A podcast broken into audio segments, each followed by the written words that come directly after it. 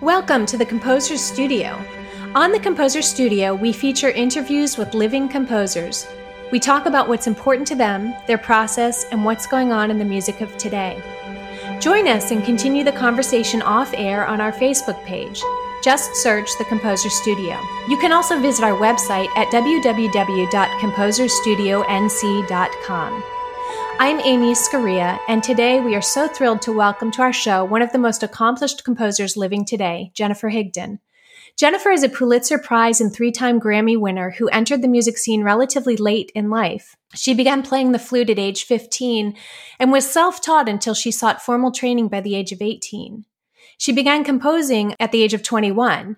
In an industry that seems to favor child prodigies, Jennifer defied this paradigm and skyrocketed herself into becoming one of the most frequently performed composers living today. With several degrees in music composition, including a PhD from the University of Pennsylvania, she also holds honorary doctorates from the Hart School and Bowling Green State University.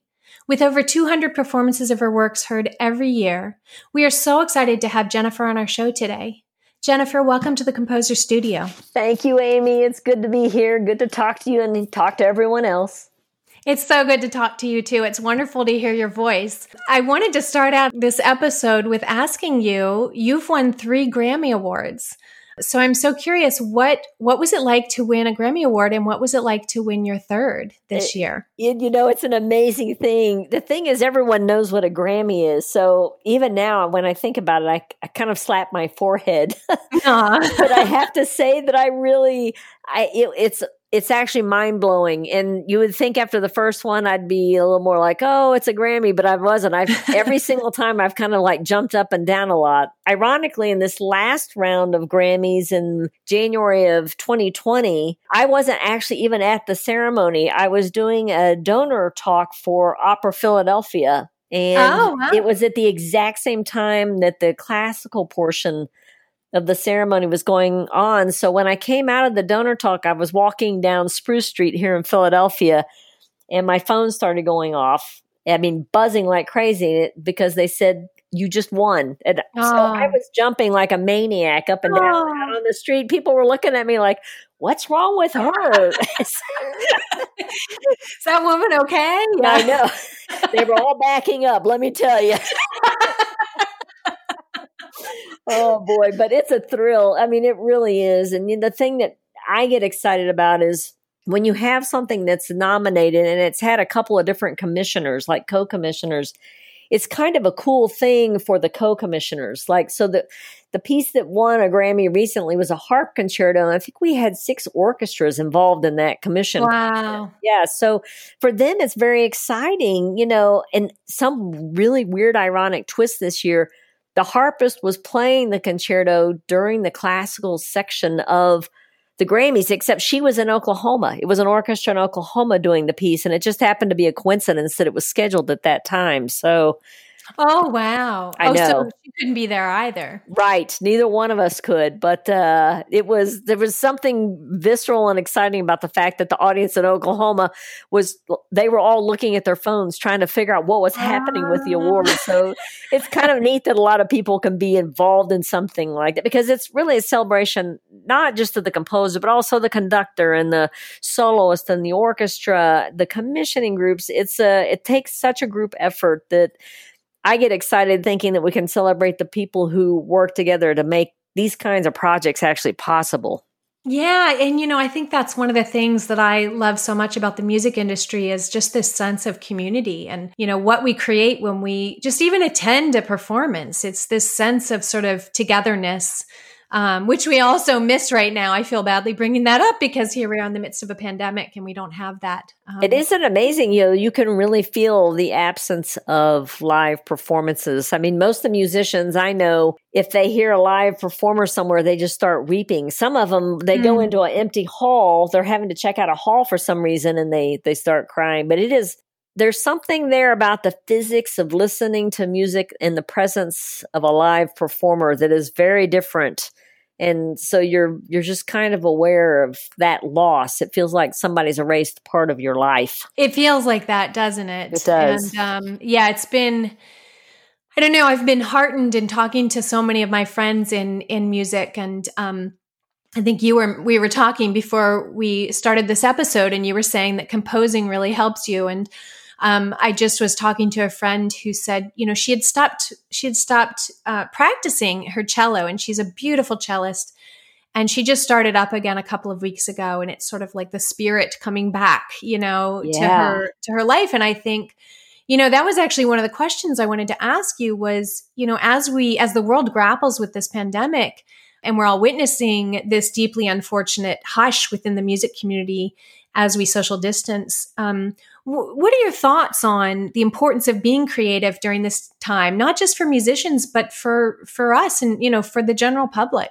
I think it's really, really important. I mean, the fact of the matter is, we have a lot of solitary hours where you're not around a lot of people, and there's just something about the ability to express something that is beyond words and that's one of the things i love about music it is expressing things beyond verbal descriptions and i feel like i have to have that i mean it really kind of keeps my sanity intact but you know we're all closed up in our homes we we go out for essential things mm-hmm. and mm-hmm. um i think being able to express something from your inside from your soul so to speak i think mm-hmm. it really makes a difference it keeps it keeps me feeling like okay i have a voice even though it's in enclosed in walls.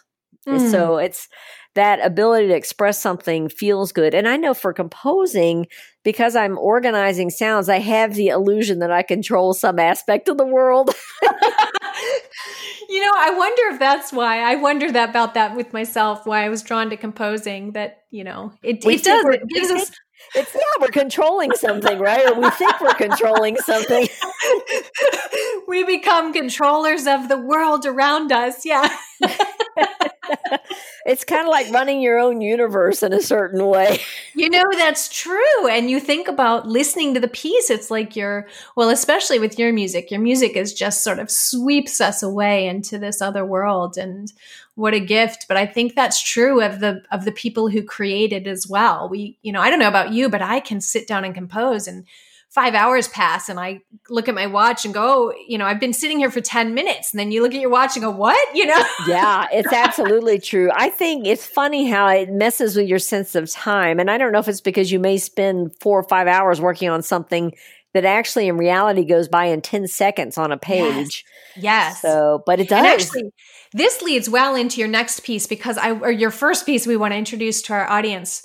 Although I'm sure I'm saying introduce, you are so well known. So, um, but we have a lot of listeners who are kind of new to the what composers are doing today. So I'm so excited to play this piece, The Shallows, from your uh, Concerto 4 3 because you're talking about like writing down so many notes and this piece has a lot of notes this section of this this piece has a lot of notes um, and it's so exciting. And every time I listen to it, it makes me want to dance. Um, good. That's a, that's a good sign. It means I'm doing my job. you, yes, yes. You know, and I just have to say, I remember being at the Kimmel Center for the premiere of your Concerto for Orchestra. I had a similar similar feeling listening to this piece during that premiere of the Concerto for Orchestra. I mean, literally, I don't know if you were out in the audience, but literally all of us were on the edges of our seats and That's really cool. You know, I was actually backstage. I have to admit, oh, you were? I was so nervous that I was not able to sit out in the house on any of the performances. I literally just didn't think my heart could withstand it. I was so nervous. So that's oh fascinating to hear you say that. that is so, you know what? Hearing you say that is so validating. Because- yeah, you know, and you, part of it is you're also, you're pulling for the performers because you, you yeah. want them to do well. One, it represents your music, but you also want it to be a good experience for the performers, which in, translates to a good experience for the audience. So it's yeah. fairly unnerving, but I remember that particular premiere was really kind of like the birth of my career in many ways. It was an explosive event and it was it was too unnerving to sit out.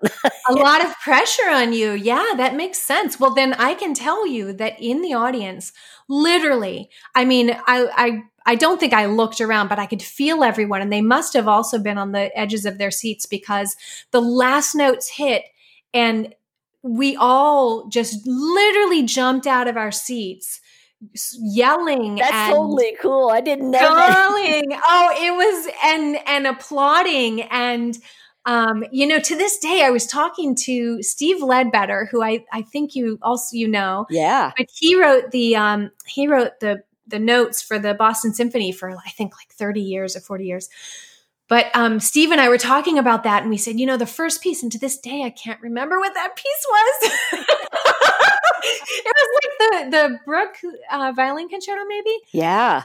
Okay, and so. and yeah, and it made, and that's a great piece, and yet your piece just made it Forgive me, Bruch. It made it forgettable. That's interesting? You know, and when I think back of how young I was when I wrote that, I think it's nothing mm. short of a miracle. This really in my head. This is what I'm like. Good grief! What happened and how did that come about? But it's it's actually kind of ironic because the success of that concerto for orchestra actually led to the Shallows Concerto for Three. That's oh, actually yeah. So okay. the the Philadelphia Orchestra, after they premiered the Concerto for Orchestra, they came back to me and they asked me, you know, we'd like to have another piece. They said they started with a percussion concerto. They said, We've got this young percussionist coming in, want to write a percussion concerto. I thought, heck, why not? So I did. And that actually is the piece that won the first Grammy. And the percussion concerto was so successful, they came back again and they said, wow. We've got this bluegrass group, Time for Three they came in and played for the conductor Christoph Eschenbach, and he wants to know if you would be willing to write a concerto for them. Because I'd grown up in the South in East Tennessee, I think Eschenbach felt like I might be able to kind of capture the bluegrass influence, but also the personalities of these three players, which is an unusual combo of solos. It's two violins and a bass. It's mm, not yeah. it's not yeah, a typical bluegrass. Yeah. Right, exactly. So I I took it as a personal challenge. It was I thought it was really scary, but that commission came about because of the concerto for orchestra's success with the Philadelphia Orchestra. Mm. So there's mm. actually kind of an interesting it's an interesting connection. That I did I didn't know about that. That's amazing. Well, let's go ahead and listen to the Shallows and then we'll come back and talk a little more about this piece. Sounds good. This yep, this is Jennifer Higdon's The Shallows from her Concerto for 3.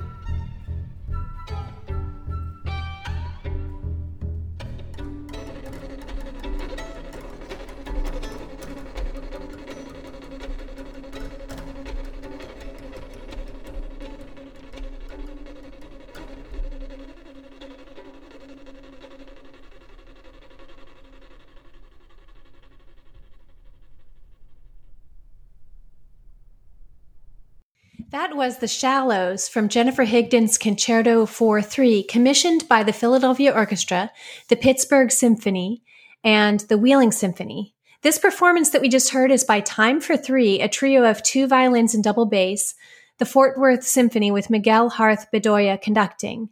This piece can be purchased on the Fort Worth Symphony CD Take Six. Jennifer, I was literally um, dancing in my chair listening to this. Good. and um, and we were we were chatting during this. You said that kids in particular really love this this section. They do, and it, because it's the opening movement of the concerto. It's oftentimes the sounds coming from the string instruments, the solo string instruments are so unusual that the kids are kind of riveted. You can watch them in an audience. They just they zoom in on what the soloists are doing and the energy that they put out engages pretty much everyone. I remember in Fort Worth at one of the concerts during an intermission, a, a, grandmother came up to me with her granddaughter and she said, Thank you for writing something that both of us will like. Aww. so I thought that was the ultimate compliment. that is, yeah. I know it can be hard to keep kids' attention, but that's true. Yeah. yeah. Yeah. Your music is always so full. Well, not always, because you have some more introverted music, but when you when you go for energy, boy, you really deliver. I know occasionally people say they think I'm drinking too much caffeine. So, do you drink caffeine? I do actually. Maybe too much. so that's the secret. I need to up my caffeine intake. Got to get some composing in, so I'm going to drink that caffeine. So everything's yeah. at a faster tempo. It's true. Oh, that's great. So I'm so curious because you this isn't the first piece that you sort of stretched this idea of the concerto, where a concerto usually features a soloist, um, but you sort of stretch this idea and here you've got a trio time for three like you said before we play the piece is two violins and double bass and so i'm so curious how much did you work with them and then how much was there did they improvise at all in in the creation of this piece that's a really good question they had wanted to improvise quite a bit actually in it and they asked for a framework for them to play over. However, their one of their violinists got a job as concertmaster of the Indianapolis Symphony. And I knew when that happened, he was going to try to balance both playing in time for three and being a concertmaster. And I realized they wouldn't have time to put the improvisation together. So what I did was I wrote music that sounds like it's being improvised, but it's actually written out. And I gave them tiny little areas where they could do small improvisations that were very controlled, like maybe 16 or 12 measures. And it's interesting. I've known the original players for Time for Three. I knew because they went through Curtis. They're all classically oh, trained. I see. Okay, okay. So I kind of knew their personalities and I knew kind of their their love of improv and all kinds of music. And we actually went into a room at Curtis when when I got this commission. We set up GarageBand and they did a bunch of improvising. They showed me these really cool sounds, basically the sounds you hear opening that movement. They showed them to me. We recorded in GarageBand. They burned them on a disc. I went home started writing the piece using these sounds because they're very unorthodox. Mm-hmm. And uh, I actually had to come up with a notation system for some of them. But I also made separate tracks on a CD because I knew these guys. I knew when I gave them the music, they'd be like, I can't do this. And I wanted them to hear that, in fact, they had already done it. Yes, in fact, you can because here it is. Yeah. That's it exactly. That's exactly the way it unfolded, too. That's so great. Um, oh. wow, what a testament to your. Um, I was talking to a friend about this that, you know, as composers, we have to really work on our technique. But then, ideally, when an audience listens to our music, they're not thinking about the technique. And so, you know, when I when I thought about asking you that question about did they improvise, I could have sworn that they did. So, what a testament to your ability to create music that sounds improvised. It's funny That's because really- uh, yeah, I thought to myself, how am I going to pull this off? I had doubts all the way through. Even when we went into the first rehearsals, I'm like, I'm not sure that I made this sound smooth enough because you know one of the things the Philadelphia Orchestra told me they were also doing Tchaikovsky on the program. And mm. they said, well, we'll probably be spending most of our time rehearsing that, but we want a bluegrass flavored piece. So think about that. oh man, what a challenge. yeah. But you know, I mean, wow, you really pulled it off and then some. I'm very You're relieved. That's the other thing. Amy, people are like, oh, oh yes, you meant to do that. And every time I think, oh boy, I got through that one. Okay, I pulled it off. Yeah. I pulled it off. now you're from. Do I have this right? You're from North Carolina, right? Actually, I'm from East Tennessee. Really, East Tennessee, very close to the border, though. I mean it's funny uh, because I did this opera Cold Mountain, which is based in North Carolina. And yeah. when I was reading the novel, I noticed there was a map in the front of the book, actually. And when I started looking at it, I suddenly realized that the farm I lived on in East Tennessee was on that map. It's, oh, it wow. was that close to North Carolina. I'd, I'd, never realized how close it was to the border, but it was it very, very close. So I was at the extreme edge of East Tennessee. So you grew up on a farm. I did. I what basically happened was the first 10 years of my life uh, I grew up in a city in Atlanta, and then my parents decided it would be good for my brother and myself to be on a farm, so they moved to East Tennessee. Um, wow. So they felt like I should have both city life and country life. So yeah, that's a very novel thing to. I mean, really, when you're thinking about raising kids, it's a kind of an unusual thing. But my parents were really they were hippies and uh, my dad was a commercial great. artist who worked at home, so he could move his work with him. He had a studio in the house, and that made it possible to actually pull something like that off. So you grew up with art around you as well. That's right. Lots of visual art and strangely a lot of rock and roll in the house, not a lot of classical. So my parents when I went into classical music, they were like, "What happened? We, what did we do?" they were, they were really as, if they, as if they lost you or something. I know. They're like, "What happened? Where did you pick this habit up?" it was totally backwards. I was the black sheep loving classical music. So yeah. yeah. You know, that makes a lot of sense though, because if you grew up with um, listening to more rock music, I mean, I wonder if that's where this this level of energy that you pull yep. into your music. Yeah, that's yeah. yeah that I makes. I decided after looking back, you know, you go. I was always behind in school because I was a late starter, but I've decided it actually turned out to be an advantage because I think my brain is wired slightly different from growing up around a different type of music, much more pop and rock oriented. So I have a tendency to try to turn ideas over faster and I oh, think about the energy. Yeah. So I, I have no doubt that it actually has really influenced me a lot. And yet, you know, you think about pop songs and they're sort of these self contained, shorter, you know, they're much shorter form than we deal with in concert music. Except so, you have to remember this was the 60s, so we're talking the Oh, that's Beatles. a good point. Yeah, so you're talking yeah. Sergeant Pepper's album, yeah. you know, early reggae, Bob Dylan stuff, Peter Paul and Mary, Simon and Garfunkel. So a lot of those songs from that era, when I look back on it now, they tell stories, very distinct stories. And they're some of them are kind of epically big because of that. They tend to be longer and they tend That's to talk true. about yeah so i think that the fact that it was the 60s and i was very young but because my dad worked at home that music was playing all the time in the house so it just was kind of running in the background and i think composers mm. this your brain gets programmed when you're young just from the, the your sound world of everything that swirls around you and it goes in and for a composer that's kind of the soundtrack just like languages is the soundtrack of your life. That's why Debussy sounds very French. Yeah. I imagine yeah. I sound pretty American. So you well, you said you know it's interesting. When I think of your music, I wouldn't necessarily think of an American sound. I think of Jennifer Higdon. You've got a very That's great. Um, yeah, it's you know, and I didn't even realize that until you just said I have an American sound, and I thought, do you? I don't know. I don't you know. know. I know. I'm actually saying that because so many reporters have said it to me that I've gotten to the point where I'm just repeating what the reporter. I mean, I'm constantly asked about that, and I think the first thirty or forty times I said, "Do I have an American sound?" And sound? they're like, "Oh yeah, you have an American sound." Well, I mean, do you think that? Because I'm not sure. You know, when I think of an American sound, I think of like Copland, although that kind of the Copland esque, you know, kind of sneaks into that piece yeah. we just heard. And you know, I, I have to admit, I never sit around thinking about what my sound is. I just it, literally, yeah. my thought process is constantly, how can I make what I'm working on at the moment better? And mm. what ends up happening is I end up doing so many interviews and, and it's mentioned so much in the press that I think after a while my brain goes, oh yeah, it must be an American sound. But I never really think about it to be quite honest.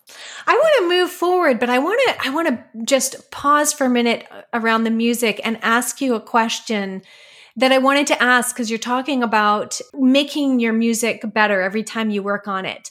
And you recently, you and I are connected on Facebook, and you recently posted something about the deceased pianist and teacher Leon Fleisher, mm. um, who, you know, that was a great loss. Um, and he, you posted something where he said, the performer is not the star, the music is the star. This idea of serving the music, what do you think it means but this idea of serving our passion what do you what does that mean to you? Or how do you think you can you do that? Yeah it's it's actually it depends on who's asking the question and and who's answering because if you ask a, a concert pianist some of them like leon fleisher would say they're serving the music the what the composer did.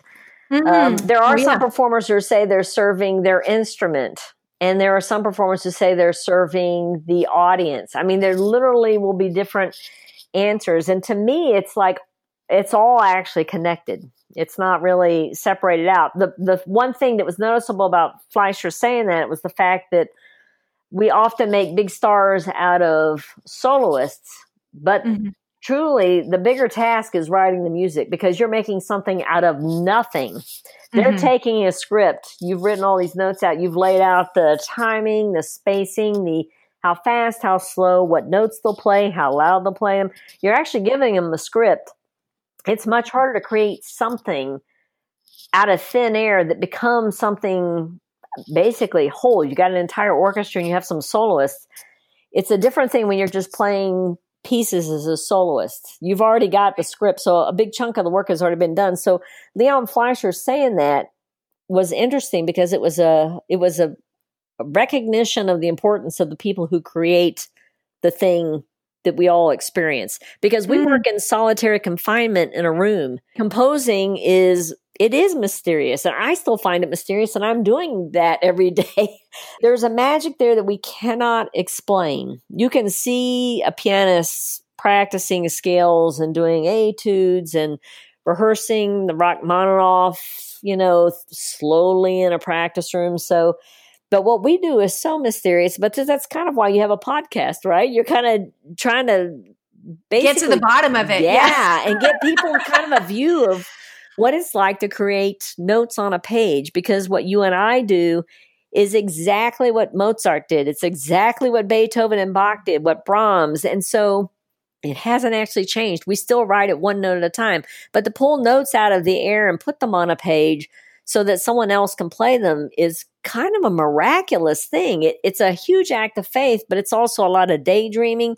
But you have to have the skill and the knowledge to handle the instruments and the style you're writing in. And it's mm-hmm. something that a lot of people are not as aware of. And I can understand why. I mean, it totally right. makes sense. But it, for Leon Fleisher to have made that statement, I was I was actually moved by it.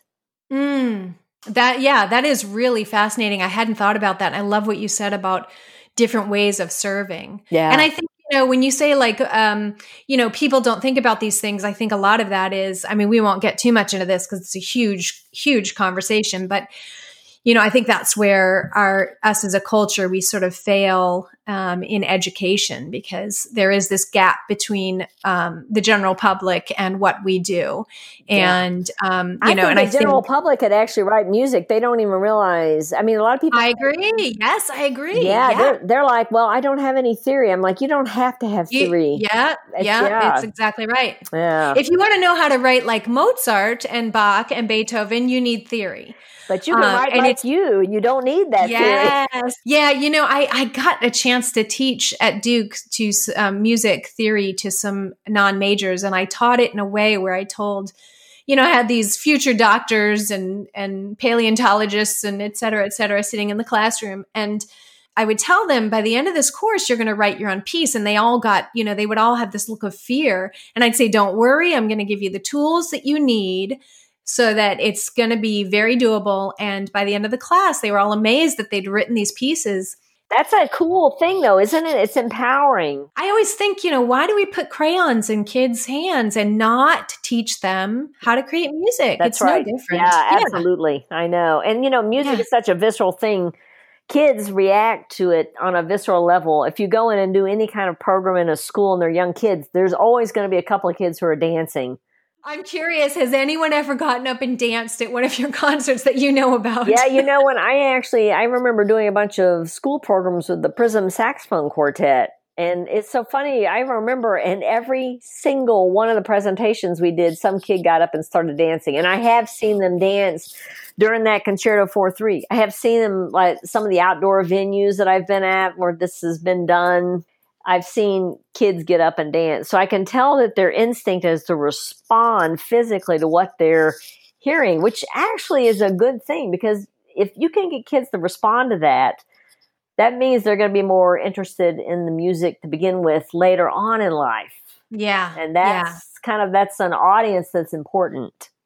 Yeah. Yeah, and that again it says so much about what you write because I think you just create you create that energy that people can tap into. And it sounds like especially kids. I can't wait to bring my daughter to one of your performances. When, when everything you know when we get back to some sense of normalcy yeah but, amen um, yeah i know we'll get there we'll get there so i want to move forward and listen to um, this is a choral work from your opera that you mentioned earlier um, Cold Mountain, based on the novel of the same name by Charles Frazier. And you worked with librettist Gene Scheer. And the segment we're going to play from this opera is a choral piece that, um, you know, my well, I yeah, I saw you at the concert, but my husband and I went to the performance at the North Carolina Symphony. Uh, excuse me, at the North Carolina Opera. And this was this this segment that we're going to play was one of the most memorable parts of the opera. So let's go ahead and listen to that, and then we'll talk a bit about this. This is Our Beautiful Country, sung by Chanticleer from uh, Jennifer Higdon's Cold Mountain.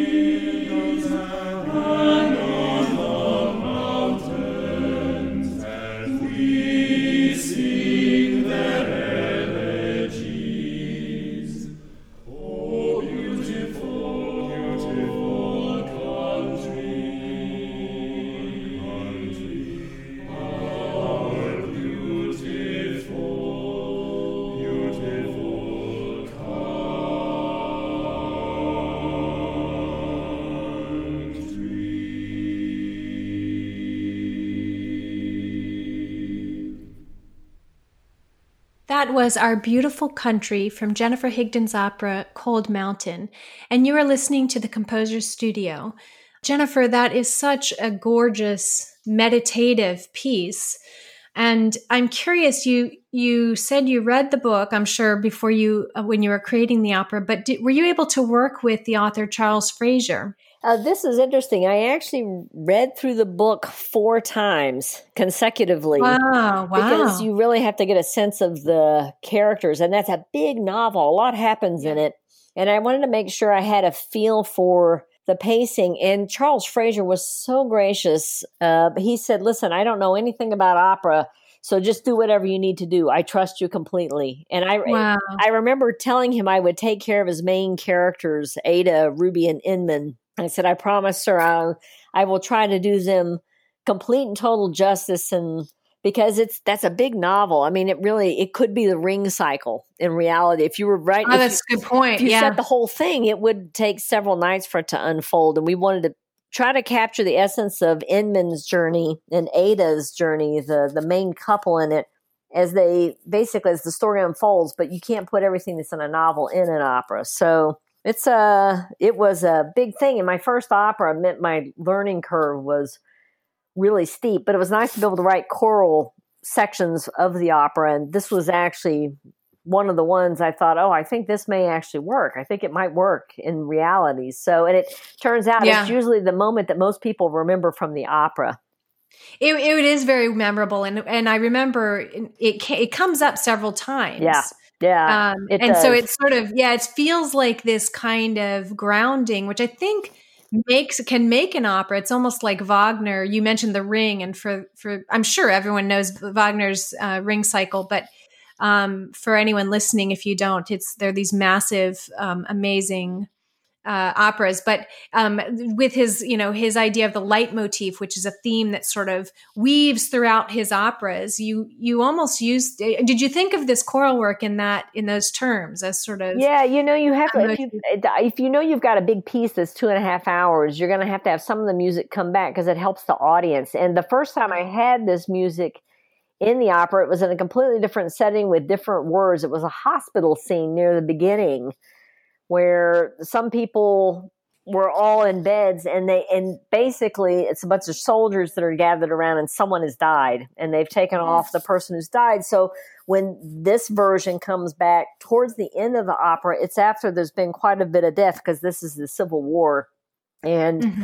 we needed a moment i wanted to recognize the soldiers I wanted to recognize the soldiers mm-hmm. that had given their lives, and so we we call it the soldiers' chorus. They actually are on the stage singing, but it gives it gives the audience a moment to kind of pause and think and reflect and to kind of slow their their heart rate, believe it or not, because there's a lot of action in the opera and there's a lot of things that happen mm-hmm. very quickly. So having something like this is like it's I consider it a moment of breathing, but you do as a composer constructing something over a huge edifice, two and a half hours is a lot of music Mm-hmm. You think about, all right, I got to bring certain sounds back. It'll help the audience stay oriented uh, emotionally in the story. And how interesting, too, when you said, you know, there's a lot of movement. And so this was sort of your chance to let them take take a breath. Yeah. Um, that yeah, there's so much to think about when creating an opera, and you have to think about who's on stage and when when did the soloist last sing and who are they on stage with, and if you have, uh, don't you have to think about like if there's yeah um, outfit changes. Well, that's you know, it. yes, that's the kind of thing people don't think about. In fact, yeah. I remember we had flashbacks in in my opera where things would turn back three or four years, and so what would happen was people would look pretty ragged because they were already at the end of the Civil War, and suddenly they're flashing back to before. I remember calling the director and saying, "How many?" minutes do you need for this character to get off the stage, make a costume change, and reappear on the other side? Mm-hmm. And he literally timed it with a, a stopwatch. I think he was looking at the action in his head. And he said, Look, I only need 90 seconds. And I'm like, really? You only need 90 seconds? How is that even possible? You know, it's dark backstage. They're taking off one costume, putting on another. And his first response was, well, Velcro really helps a lot. So but you literally, as a composer, you're looking in your head at what you think will unfold on the stage, and, try, and you have to actually figure out how much time it, you allow for people to move around, to get to a certain prop or to leave the stage and come back on later. So it's a constant awareness of how things will unfold in front of the audience, but also the practicality of what everyone in the pit who's playing an instrument has to do and everyone on the stage who's singing and moving about what they have to do it's a massive coordination effort. I yeah, probably very different from thinking about mu- writing music for for instrumentalists. It's actually I was surprised have- at how different it was because the thing is you're also telling a story and you're responsible for that story and those characters, especially since this was taken from a pretty famous novel that also had yeah. a movie attached to it. Right. So there's a responsibility to keep that story in your head. And weirdly, for the two and a half years that I wrote on the opera, and I was working on it every day, those characters stayed in my head. They did not ever leave. They were there the entire time. It wasn't until I finished the opera that I felt the characters going out. And I remember the way the opera ends, it's one person, Ada, is on that stage. And when she leaves, I remember it was as if someone closed the door and it just stopped it was really it was an emotional thing for me, but it was totally different than writing instrumental music. You know, I hear actors talk about that as this sort of embodying their characters. I hadn't thought about that in terms of creating an opera that And you have to live through this is going to sound where you have to live through the emotions. You have to live through the scene. So that means if there yeah. are horrible things happening in a scene where people are getting shot like we have in that opera, you're living through that. It's a it's yeah. it's pretty difficult physically and emotionally and because it takes so long to write music, it means that you may be in a scene for as long as a month writing on it. So it's it's intense, but you also want to do justice to the story. So you have to be willing to live within that emotion and that action. Yeah, that's interesting. You know, I haven't yet had a had a production of an opera, but I wrote I've written a couple of operas and I remember my librettist saying, you know, for this particular um, character, we need for you to get dark. We need for you to get really dark. And it was I remember that now that you're talking about this. It was really hard for me. And I remember sitting down and writing this aria. And yeah, you do. You have to kind of put yourself in a place that you don't always want to go. And yeah, and you just kind of stay in that. I can remember in some of the scenes where where people died in Cold Mountain, where uh, I was actually kind of nauseous for the days where I was working on. I remember having a physical reaction and and thinking I've got to get through this. I just have to get to the next scene. But it, I think it's a better way to do justice to what you're trying to put on the page. I am curious about the text. I I looked, I scoured the internet. I looked on your website. I should have maybe reached out to you, but um, the the text of this this choral piece was this from the book, or did Gene Scheer write the text? Gene wrote the text. We realized one of the things we said before we had actually kind of broken the novel down into a manageable outline. I told Jean that I wanted to have quite a few moments where the chorus was singing because I think the music's always more interesting, whether you're writing a concerto or a piece. If you have contrast in it, so that if we have a lot of arias and duets, I wanted big choral pieces in there. So we kind of looked at the story that we were outlining and figured out where the choruses could fit in, how they could get on the stage and off the stage, logically make sense in the story. But the text for that particular choral thing is is purely Gene Scheer's writing. It's funny, Gene wrote it and then I southernized it because I grew up in the South to yeah. figure out how to make sure that it works with the dialect and you can't really hear it in the chorus but in other parts it's very it's a very southern dialogue. So it was a fascinating thing to do. But gene was also really great because he wrote the libretto and he said do whatever you need to because in the end the music is the only thing that really matters. You don't have to set word for word. So if you need to cut out sections of stuff mm. or hmm. rewrite it or readjust it do so. And i did. In fact i think i removed a third of his libretto I mean, you can, when you look at the libretto, there's so many things marked out and I would think about what words were easier to sing, what's, what's better for them. And, you know, this premiered in a high altitude in Santa Fe. So I actually had to, I had to think about what the singers were going to be going through in some of the scenes where there might be a lot of physicality and suddenly they've got to sing a long line, maybe up high. I had to really think about what I was going to put them through because a lot of times they would be panting because the air is a little thinner in Santa mm. Fe. So it, there were some extra challenges in there, especially for a first time opera composer. And I'm again, another moment where I was extremely relieved that I made it through intact and that the, the end product came out okay. oh, I would say it was much better than okay. It's an amazing opera. Oh, thank you. Um, let's move on to Pale Yellow. This is from Jennifer Higdon's Piano Trio. This was commissioned by the Bravo Vail Music Festival. This is a performance by Anna Akiko Meyers on violin, Alisa Weilerstein on cello, and Adam Neiman on piano. This work is available for purchase on the Naxos CD, Jennifer Higdon Piano Trio, Voices, Impressions. This is Pale Yellow.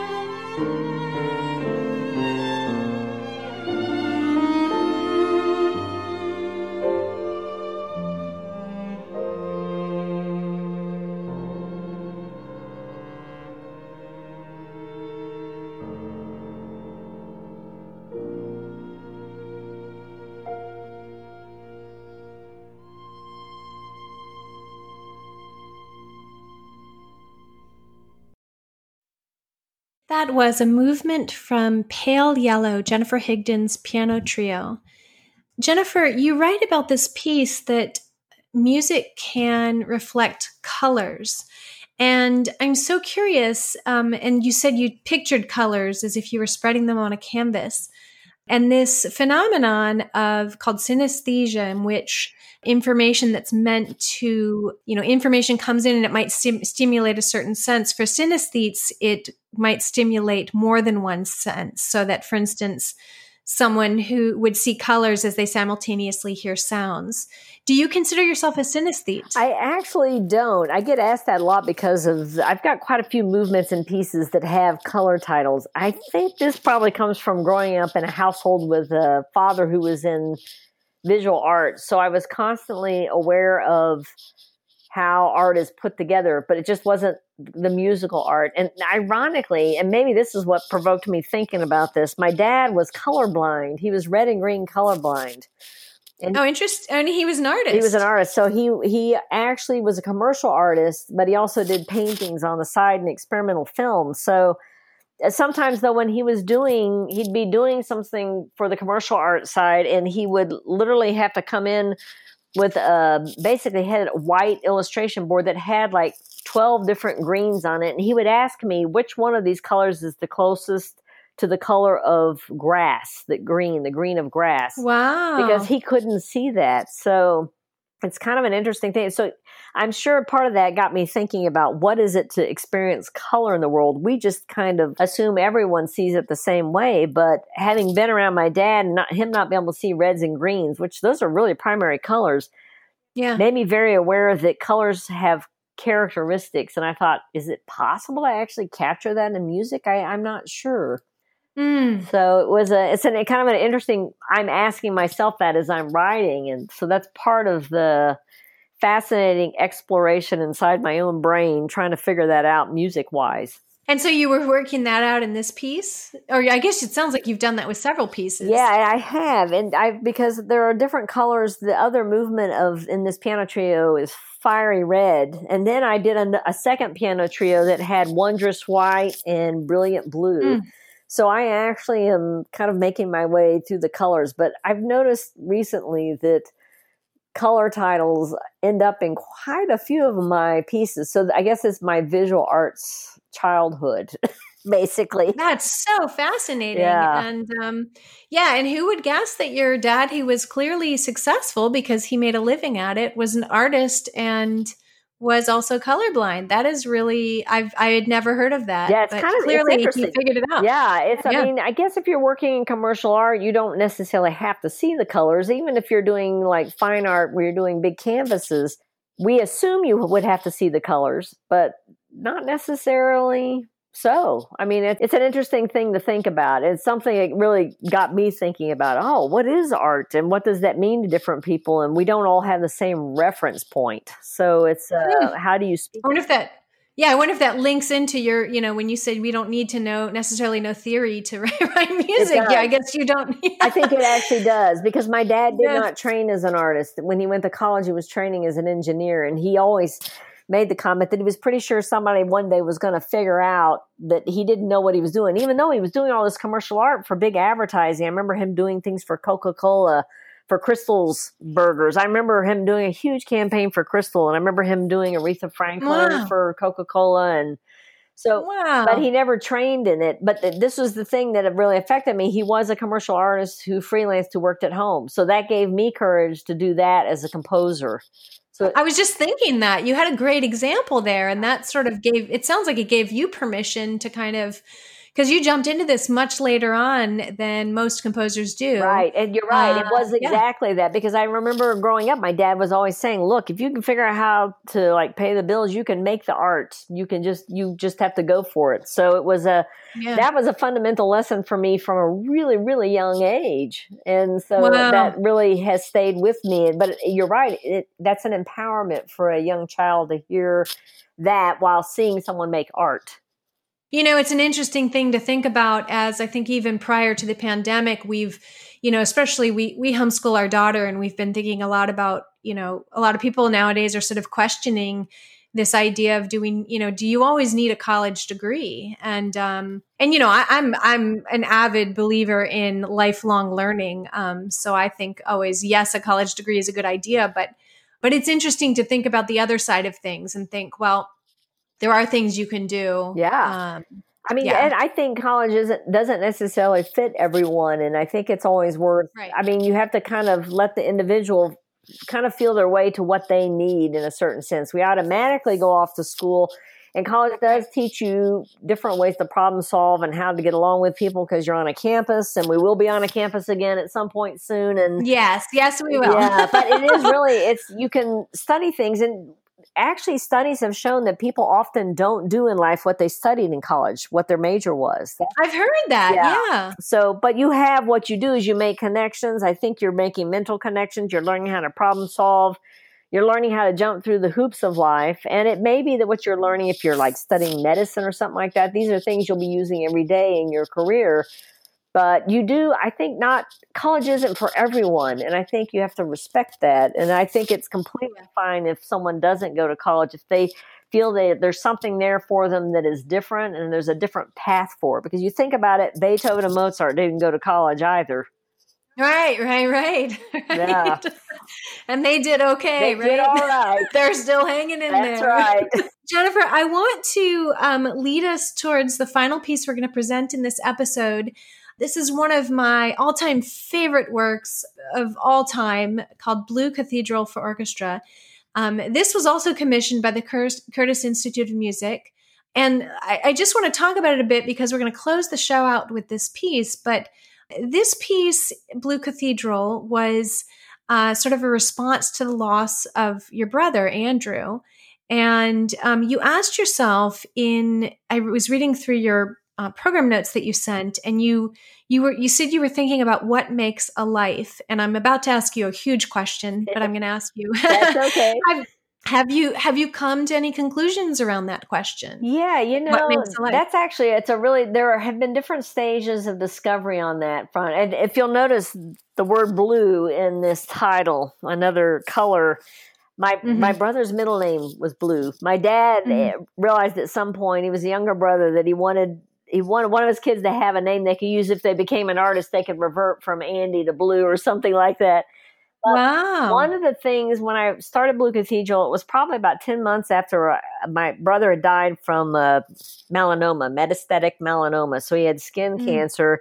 And I think during a, through part of the writing, because that's so close to the grieving process, I was still really buried under with it but i i had to decide whether living life was going to be about death or about living. I had to literally come to terms whether i was going to be obsessing about death and thinking about it or whether i was going to step forward and endeavor to live more fully. And you can actually hear me get to the answer in the piece. Mm-hmm. it actually happens at the brass fanfare it's mm. uh it, the music kind of takes off and it has kind of a positive uplift. And I, it, that literally is the point where i said this is got to be about living. This is what my brother would have wanted. So i think you spend your lifetime answering that question and there are lots of complex layers to it. And the, to me people are the most important thing. And that's one of the things about blue cathedral because it was written for Curtis's 75th anniversary. I thought about all those students and how important those friendships are, what they these people that they play in orchestra with, they play chamber music, they're going to classes, they're suffering through ear training together. and so I realized that these people don't realize how important these individuals will be.